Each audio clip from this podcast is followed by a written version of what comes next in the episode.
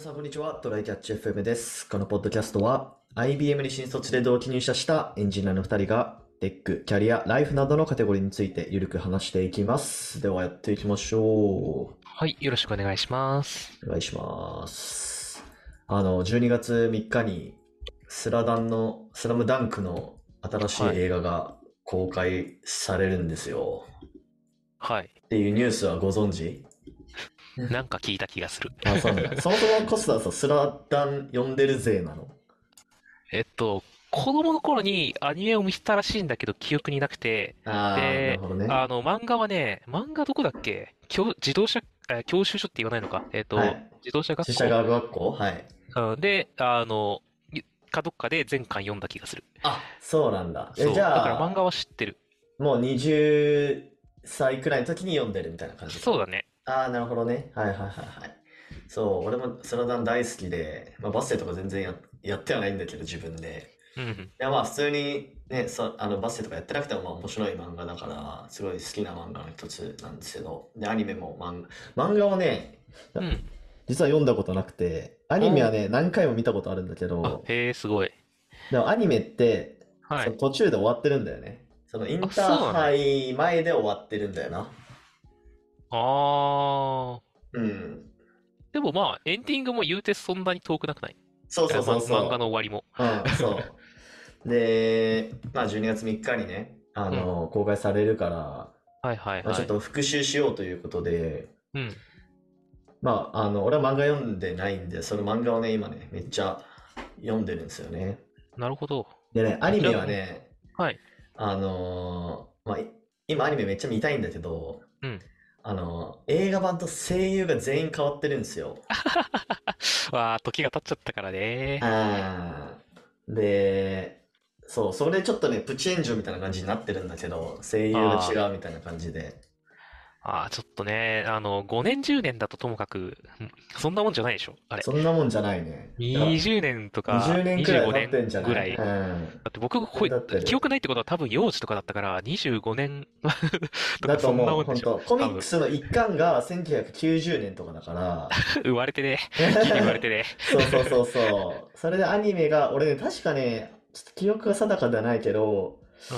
ドラゴンボール GT とか見て見てたりした。て、で、ルロケンとかもその辺そうそうなんでしょ、多分。そう。で、その手前にあったのかな、スラダンのアニメが。でも、俺はその時、スラダンはなんか高校生が見るアニメだと思って見てなかったのよ。大人の アニメだ線引きしてるとさな。、そうそうそうそう。で全然見てなくて、で、まあ大人になってからね、まああのネットフリックスとかでいくら見れるじゃないですか。うん。うん。それでもうその声にやっぱ慣れちゃってるから、そうまたちょっとそれをね。さ、摂取しちゃうと、やっぱ、ね、映画が違和感出ちゃうからさ、うんできるだけアニ、えっと、漫画の方でストーリーをおさらいしてるんだけどね、やっぱり脳内でね、再生されちゃうんだよな。そうだね。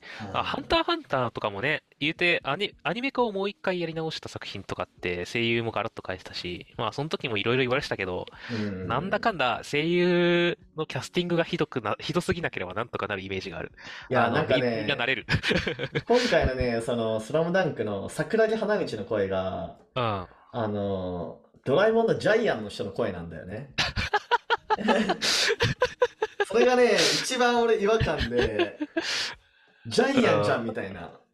そう、なんか演技力的にはいいだ悪いだ言われるし、なんかいろんな作品出てんだけどさ、ちょっとどうしても僕らはジャイアンって最初に出会ってしまったせいで全部ジャイアンに見えるんだよ。うん、そう。まあ、その声優さんが悪いわけじゃないと思うんだけど。まあでもね、サトシの声は全部サトシに聞こえるからね、似たようなもんだねそうそうそう。でも、まあでも、この声優を入れ替えるっていうのは、その原作者のい井上先生の、まあなんか意向みたいなことをなんか記事に書いてあったかな、多分。だかうんら、いや、これね、何回か続くんじゃないのかなと思って、映画、映画もしくは、まあアニメはもうないか。さすがにちょっとこの一回きりでその声優総入れ替えだとね、まなかなか厳しいなってい。で、実際その、アニメはさ、最後までいかなかったんでしょ？どこまでやったのかわかんないけど。えっと、だから、県大会優勝するとこまでですよ。あ、なるほど。あ、そ、本当にそこまでなんだ。うんってことは、まだそこそこ上の方で戦うのが残ってるかな？いや、でもまあ、そこは漫画で完結してるからね。まあそこを書くっていうのはまあ、あるっちゃあるかなう。ん。だからあの、うん映画で3本分ぐらい余地があるんだっけ？みたいなところ。うん僕もね、あんまり試合それぞれをね、ちゃんと覚えてないから、ね。何があったっけみたいなとでもね、今回のそのスラムダンクの映画のタイトルって、ザ・ファースト・スラムダンクっていうやつだったかな、あ確か。へだから、これセカンドとかあるんじゃねっていう説は確かに。ある。うん、で今回、しかも桜木花道が主人公じゃなくて、宮城亮太が主人公っていう説があって、マジか、なんでだ。そうそうそうそう。まああの、トレーラーとか見ても、なんかすごい宮城亮太がフィーチャーされてるんだよね。へで、このスラザ・ーファースト・スラムダンクのこのメインビジュアルも宮城亮太が真ん中にいて、っていう感じで、だからこのザ・ファースト・スラムダンクから、なんかそれぞれのこう、桜木花道、ルカワ、あとミッチー、ゴリにこう焦点を当てたフィフス・スラムダンクまであるんじゃないかっていう説がそんね、なやる、そんなやる？わからんけど。うん、まあちょっとね、それくらいちょっと続いてくれたら声優にもなれるかなっていう。そうだね。うん小暮までやってくれたら、小暮までやってくれたらもう言うことないですよ、メガネ君までやってくれたら。うん。あの結構あれだね。あの、いやまあ僕らが子供の頃も復刻系は結構あったけど、なんか、うんあの、最近僕らが子供の頃のやつの復刻が増えたね。確かにね。うん。僕らの子供の頃のもね、言うて復刻版キャプテン翼とか復刻版009とかやってて見てたけど、あ、確かに。サイボーグ009ね。うんあの、なんか、最近、最近多い気がすんなって、そうだね。なんかちょっと思ってる。まあ僕らの世代、30代がさ、うん金を落とすからなんだろうなっていうのをちょまあそうでしょうね。そうでしょうね。うん。いや、でもこれ全然ね、あのー子供が見ても面白いからな、スラムダンクって。なんか全然古さ感じない絵にも。確かになんか、あれだよね。ちゃんとあ暑苦しいっていうかね、がっつりうん汗かくタイプのスポーツ漫画っていう意味で、うんあんまりその、古いだ新しいだがないっていうか、他にあんまりないイメージがちょっとあるよね。そうだね。でもそういう意味ではワンピースってすげえな。なんか、俺ら子供の時もさ、第一線走ってたのに、今でも第一線走ってるからね。そう、うんそうだね。うんワンピース、ワンピース今どこまで行ってるんだろう。全然もまだまだう終えてないけど。うん、でもそろそろ最終回なんちゃう？あ、なんか、あの、最終章入ったみたいなのは明示されたらしいね。うんうんうん。なるほど。まあちょっとそんな感じでね、俺は12月3日、もう公開日にね、見に行く予定なんで、すげえ。ちょっとまたネタバレなしで、ちょっとポッドキャストで話そうかなと思いま難す。しそう。はい。はいまあまあ、みんな内容は知ってるからね。うんまあそうだね。いやでもその、スピンオフの話かもしれんから。ああ、確かにね。うん。八木亮太にフォーカスを当てた、ちょっと深掘った話かもしれないからね。そうです。はい。じゃあ、まあ、という雑談でした。はい。はいじゃあ、本題の方いきます。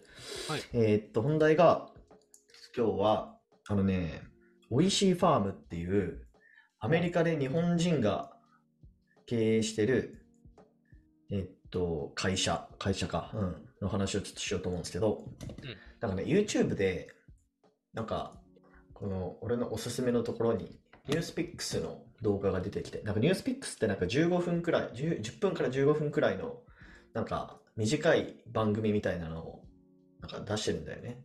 うんうん。で、それ続きはアプリでみたいな感じで誘導するような仕組みになってるんだけど、そこでこの会社をあの見つけたんですよ。で、いろいろ事業内容とか聞いて、お、すげえってなったんで、ちょっと今日その紹介をしたいなと思うんですけど、まあ何をやってるかっていうと、アメリカでイチゴを作ってるんですよね。うん。うんで、普通に、あの農場で作ってるんじゃなくて、うんあの植物工場でイチゴを作ってるんですよ。うんうん。うん、工場の中で。で、えっ、とね、イチゴを作ってるのが多分前例ないのかな？まあ、日本でもね、まあ植物工場とかって、まあ聞くっちゃ聞くじゃないですか。うんで、で、大手とかも参入してるんだけど、なんか結構撤退してるらしくて、へえ、そうなんだ。なんかあんまね、採算合わないみたいな。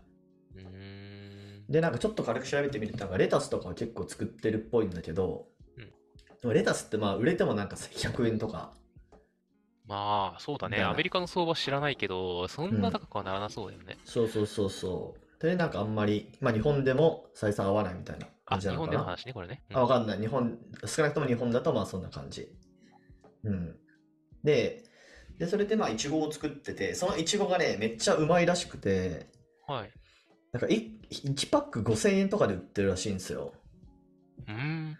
5000。で、うん、5000円。でもそれでも飛ぶように売れてるらしくて、うん。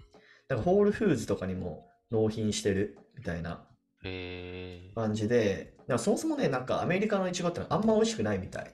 前提としああ、て。なんか、あんま甘くないって聞いたような気がするけどね。食べたことあんまないからわかんないけど。で、日本のイチゴってやっぱ結構品種とかあってさ、それこそあの福岡県のあまおうとかさ、はいはいはい。なんかちゃんと美味しいイチゴの産地でもあるじゃないですか。うん。だからそこら辺のこう技術とかも持ってるのかわかんないけど、まあその工場を生産するイチゴがめっちゃうまいらしいです。美味しいベリーっていうのかな。うー。うんん。でた、だ、うん。そう、あの、あ、あ、あごめん、最後まで聞くわ、一旦。はい。あ、どうぞどうぞ。いやあ別に。そう、はい値段の話でちょっと思い出したんだけどさ、あの、うまいからめっちゃ売れてる、高く売れてるみたいな感じで、うんえーって聞いてたけど、考えてみれば、日本のブランドイチゴ、普通に1パック、なんなんか、数千円5000円はしないまでも、うん数千円あるするじゃん。例えば3000円だとするじゃん。そうそうそうそれ、ドルにしたら5000円ぐらいになるのではうん。まあまあ、そういうビジネスをまあできるっちゃできるけど、多分ね、このビジネスのすごいところって、うん。あのーその植物工場の管理というか技術がすごいみたいなところで、はんはんはん。まあ多分今までイチゴでそういうガチでやってるとこってなかったのよね。でそれで。アメリカもやってないんだね。なんかアメリカってそういう大規模システマティック農業やってるイメージだけど。ああ、まあ確かにね。そういう大規模なやつはやってんのかな？だからその農場とかでね、そうん。の IoT とかで管理してみたいなことはやってんのかもしれないけど、しかもこのイチゴはなんかニューヨークのどこだっけ？ね、まあ結構都会のところに工場を持ってて、はそれでめっちゃうまいイチゴを作ってるみたいなところで、なんかこれが結構イノベーティブらしく、なんかこれをまあ応用すると、まあ、北極でも南極でも同じ品質のイチゴを大量生産できるみたいなことをなんか社長が言ってて、まあ、今までの、の農業って、うん。まあ、だからそのやっぱりその土地の気候がこういう、こういう、なんだろう、恵まれてるから、こういう、なんか甘いレモンができるとかさ、瀬戸内海のレモンうまいみたいな、だってあったりするじゃん。うん。うん、なんか北海道は寒いから、なんかわかんない、メロンがうまいとかわかんないけど、そういうまあこう気候のこう、要素があるわけじゃない？うん。でもまあそれをもう完璧に排除できるというか、そうだね。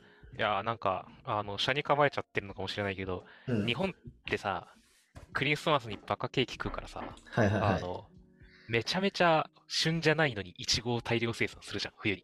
なあ、なるほどね。うんやってるよな、ビニール栽培その取ったでって思っちゃうんだけど、それを、あ、ニューヨークでやったっていうのが、まあ多分、そのニューヨークでできたイチゴっていうのの聞こえによる付加価値って結構ある気がするから、うん、そういうこともあるのかもしれないなとは。うん、なるほどね。まあじゃあニューヨークで売ってるんだ。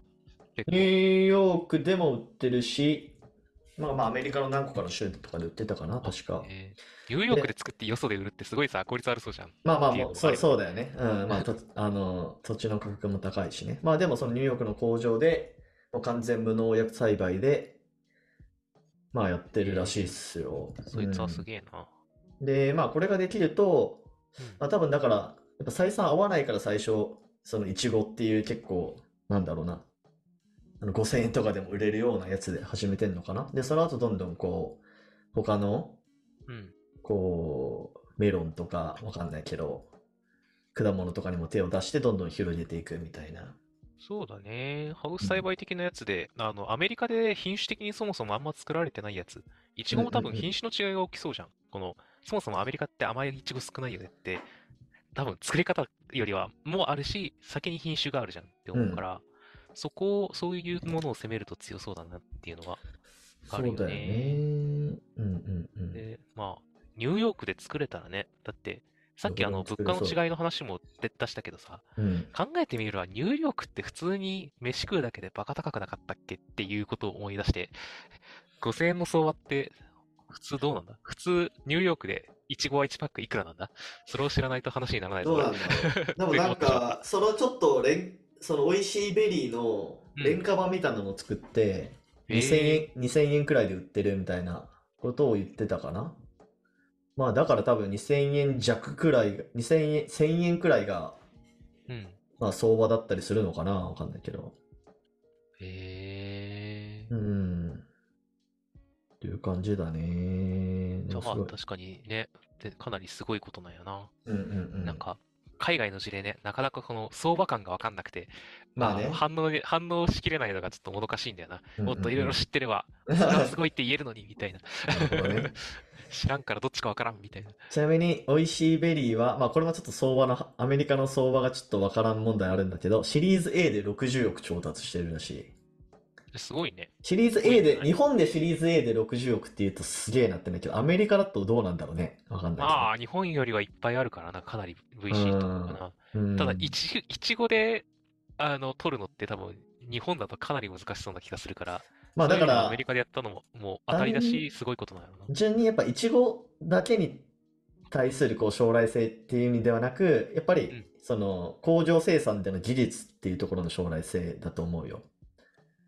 なるほど。次は何をやってくれるんだいっていう話かって。いうところだね。まあ多分、あの、食料問題とか、そのあたりの問題解決できるとか、わかんないけどね。まあなんかそういう生産技術があれば、まあどこでも、どんな食べ物でも作れるよね、みたいなところなんじゃないかな。うんうんうん。そして今、写真を見てるんだけど、すごいね。1パックいくらって話をしたけどさ、少なくともこの見えてる写真のパック、うん、8個入りだね。8個入り。8個、すごいね8個で、一個8個で数百5000円か。うん。1000円、ああ、そうだね。だから、そうだね。1個すごいね。500、500、500 600円くらいだね。ねうん。すげえ話だ。確かに。だからこれがえー今度は、次何するっていうのは、さっきさ、宮地が予想で、あの、メロンとかいろんな話をしてあ、たけど、この、これ言ってたのね、社長がね、言ってた。あ、メロンとか言ってたんだ。メロンとかって、まあ、まずイチゴでそのブランド力を作るみたいな。うんうん。うん。で、そしたら次何か別のやつ作った時に、もう美味しいファームのブランドだからうまいに違いないみたいな確かに。感じで売れるよねみたいなのを、これはなんかテスラモデルなんだみたいなこと言ってたね。あー名前使いたかっただけなのかいやわかんないけど そんなブランド全部そうやろ。とは思うが、うんまうんあ、そうだよね。実際それで売れるからね。なんかう、ん。それを繰り返すと、本当になんか、あそこのとりあえず買っとけってなって、そうだね。そうだね。これはもうアンカーとかでそういう感じになってることもあるし。まあ、あ、この記事に書いてあるけど、一つ、えっと、その、ロードマップとしてはまず10年以内にイチゴで世界トップの生産者になることって書いてあるね。へで、え。イチゴだけで数兆円のし市場規模があるらしく、まあそうだよな。イチゴみんな食べるもんな。そうだようん。な。果物の中でも食われてる方だよな、イチゴはきっと。そうだね。しかも日本には技術があるからね。うんうんいうん。に世界一ってどういう方向なんだろうね。売り上げなのかなやっぱり。量だときついじゃん、多分。うん。単純になんか大変じゃん、量って。あ、そう、思い出したけど、うんこれも俺めっちゃすげえなと思ったんだけどうん、なんかイチゴの苗木、はいこれ種植えてからその収穫できるようになるまでうん、確か半年くらいかかるのかな？うんうん。で、普通に、その、畑でやるような場合だとうん、えっと、まず収穫してから、で、また1、2ヶ月くらい経つと実がなってきてうん、取るみたいな、このサイクルをい2、3回くらい回せるらしいんだよね。はいはい。うん。で、でもその後ちょっと病気とかに2、3回くらい収穫しちゃうと死んじゃうみたいな、苗木自体は。うんうん。でもこの美味しいファームの苗木はめちゃめちゃその管理されてるから、うん無限に収穫できるらしい。無限なんだ。まあまあ、その、正直無限かどうかわかんないけど、うん。2、3年くらいずっとこう、生き続けてる？死なずに生き続けてる苗木とかがあって、でもすでに何回っつったか？20何回って言ってたかな？わかんないけど、へ全然死なずに収穫のサイクルを回せてるみたいなことを言ってたから、なんかそういう意味では、なんかその生産しまくるっていうのが、うん、そういう、なんだろう、衛生管理というか、のうで、ん。実現できるのかなとも思った。それは効率とコスパがめちゃめちゃいいな。そうだよね。2ヶ月ごとにどんどん出てくるからね。なんか、あれじゃん。あの、動物で考えるとさ、うん。味って変わりそうじゃん。まあ、乳牛とかだと、わかん、もうなんか多分若いのと年老いたので違うし、肉の味とかも違うけど、いちごって1回目になった時と20回目になった時って味違うのかね。どうなんだろうね。まあ、ちょっと気になるポイントやっぱ、年とかあんのかな、苗木にも。ね。どっちかがうまいんだったらさ、多分それもうん。一つの商品のまあ、分けブラン方になるじゃん。ド、そうそうそうそう、第一種みたいな感じだよね。第一種のイチゴですみたいな。そう。あボジョレ、ボジョレ・ ヌーボーです的ななやつになるのか、あの、20、20回熟成、20回ものの一なるほどね。熟成したかなりこう年配の苗木のやつから出てったやつかみたいな。それもそれは面白そうですよね。そう、なんか、どっち、どっちがいいんだとしても、そっち側にブランドディッティングできるし、まあ別にどっちもうまいよねにもなるしっていうので、結構、うんいろいろと、なんか、出しようがあって面白そうだな。そうそうそうそうしかもまあその会社を日本人がやってるっていうまあ面白さもあるし、まあねうんそうっていうのでね、わこの会社面白いと思ったという話ですね。しかもこの経営者の人は、まだ結構若くて、えーっと、何年生まれだ ?85 年とかだったかな。えー、うんじゃあ、ちょっと年上とかなんだね。俺らの4個5個上くらいかな。そうだね。今30代前後半に差し掛かったね、みたいな感じ。1986年生まれですね。あ、じゃあ5個上だね。やっぱ36とかだな。うん。すごいなえーそうよすごいな。ですよ5年後にそれはできんわ。うん 当然だけど。そうだね。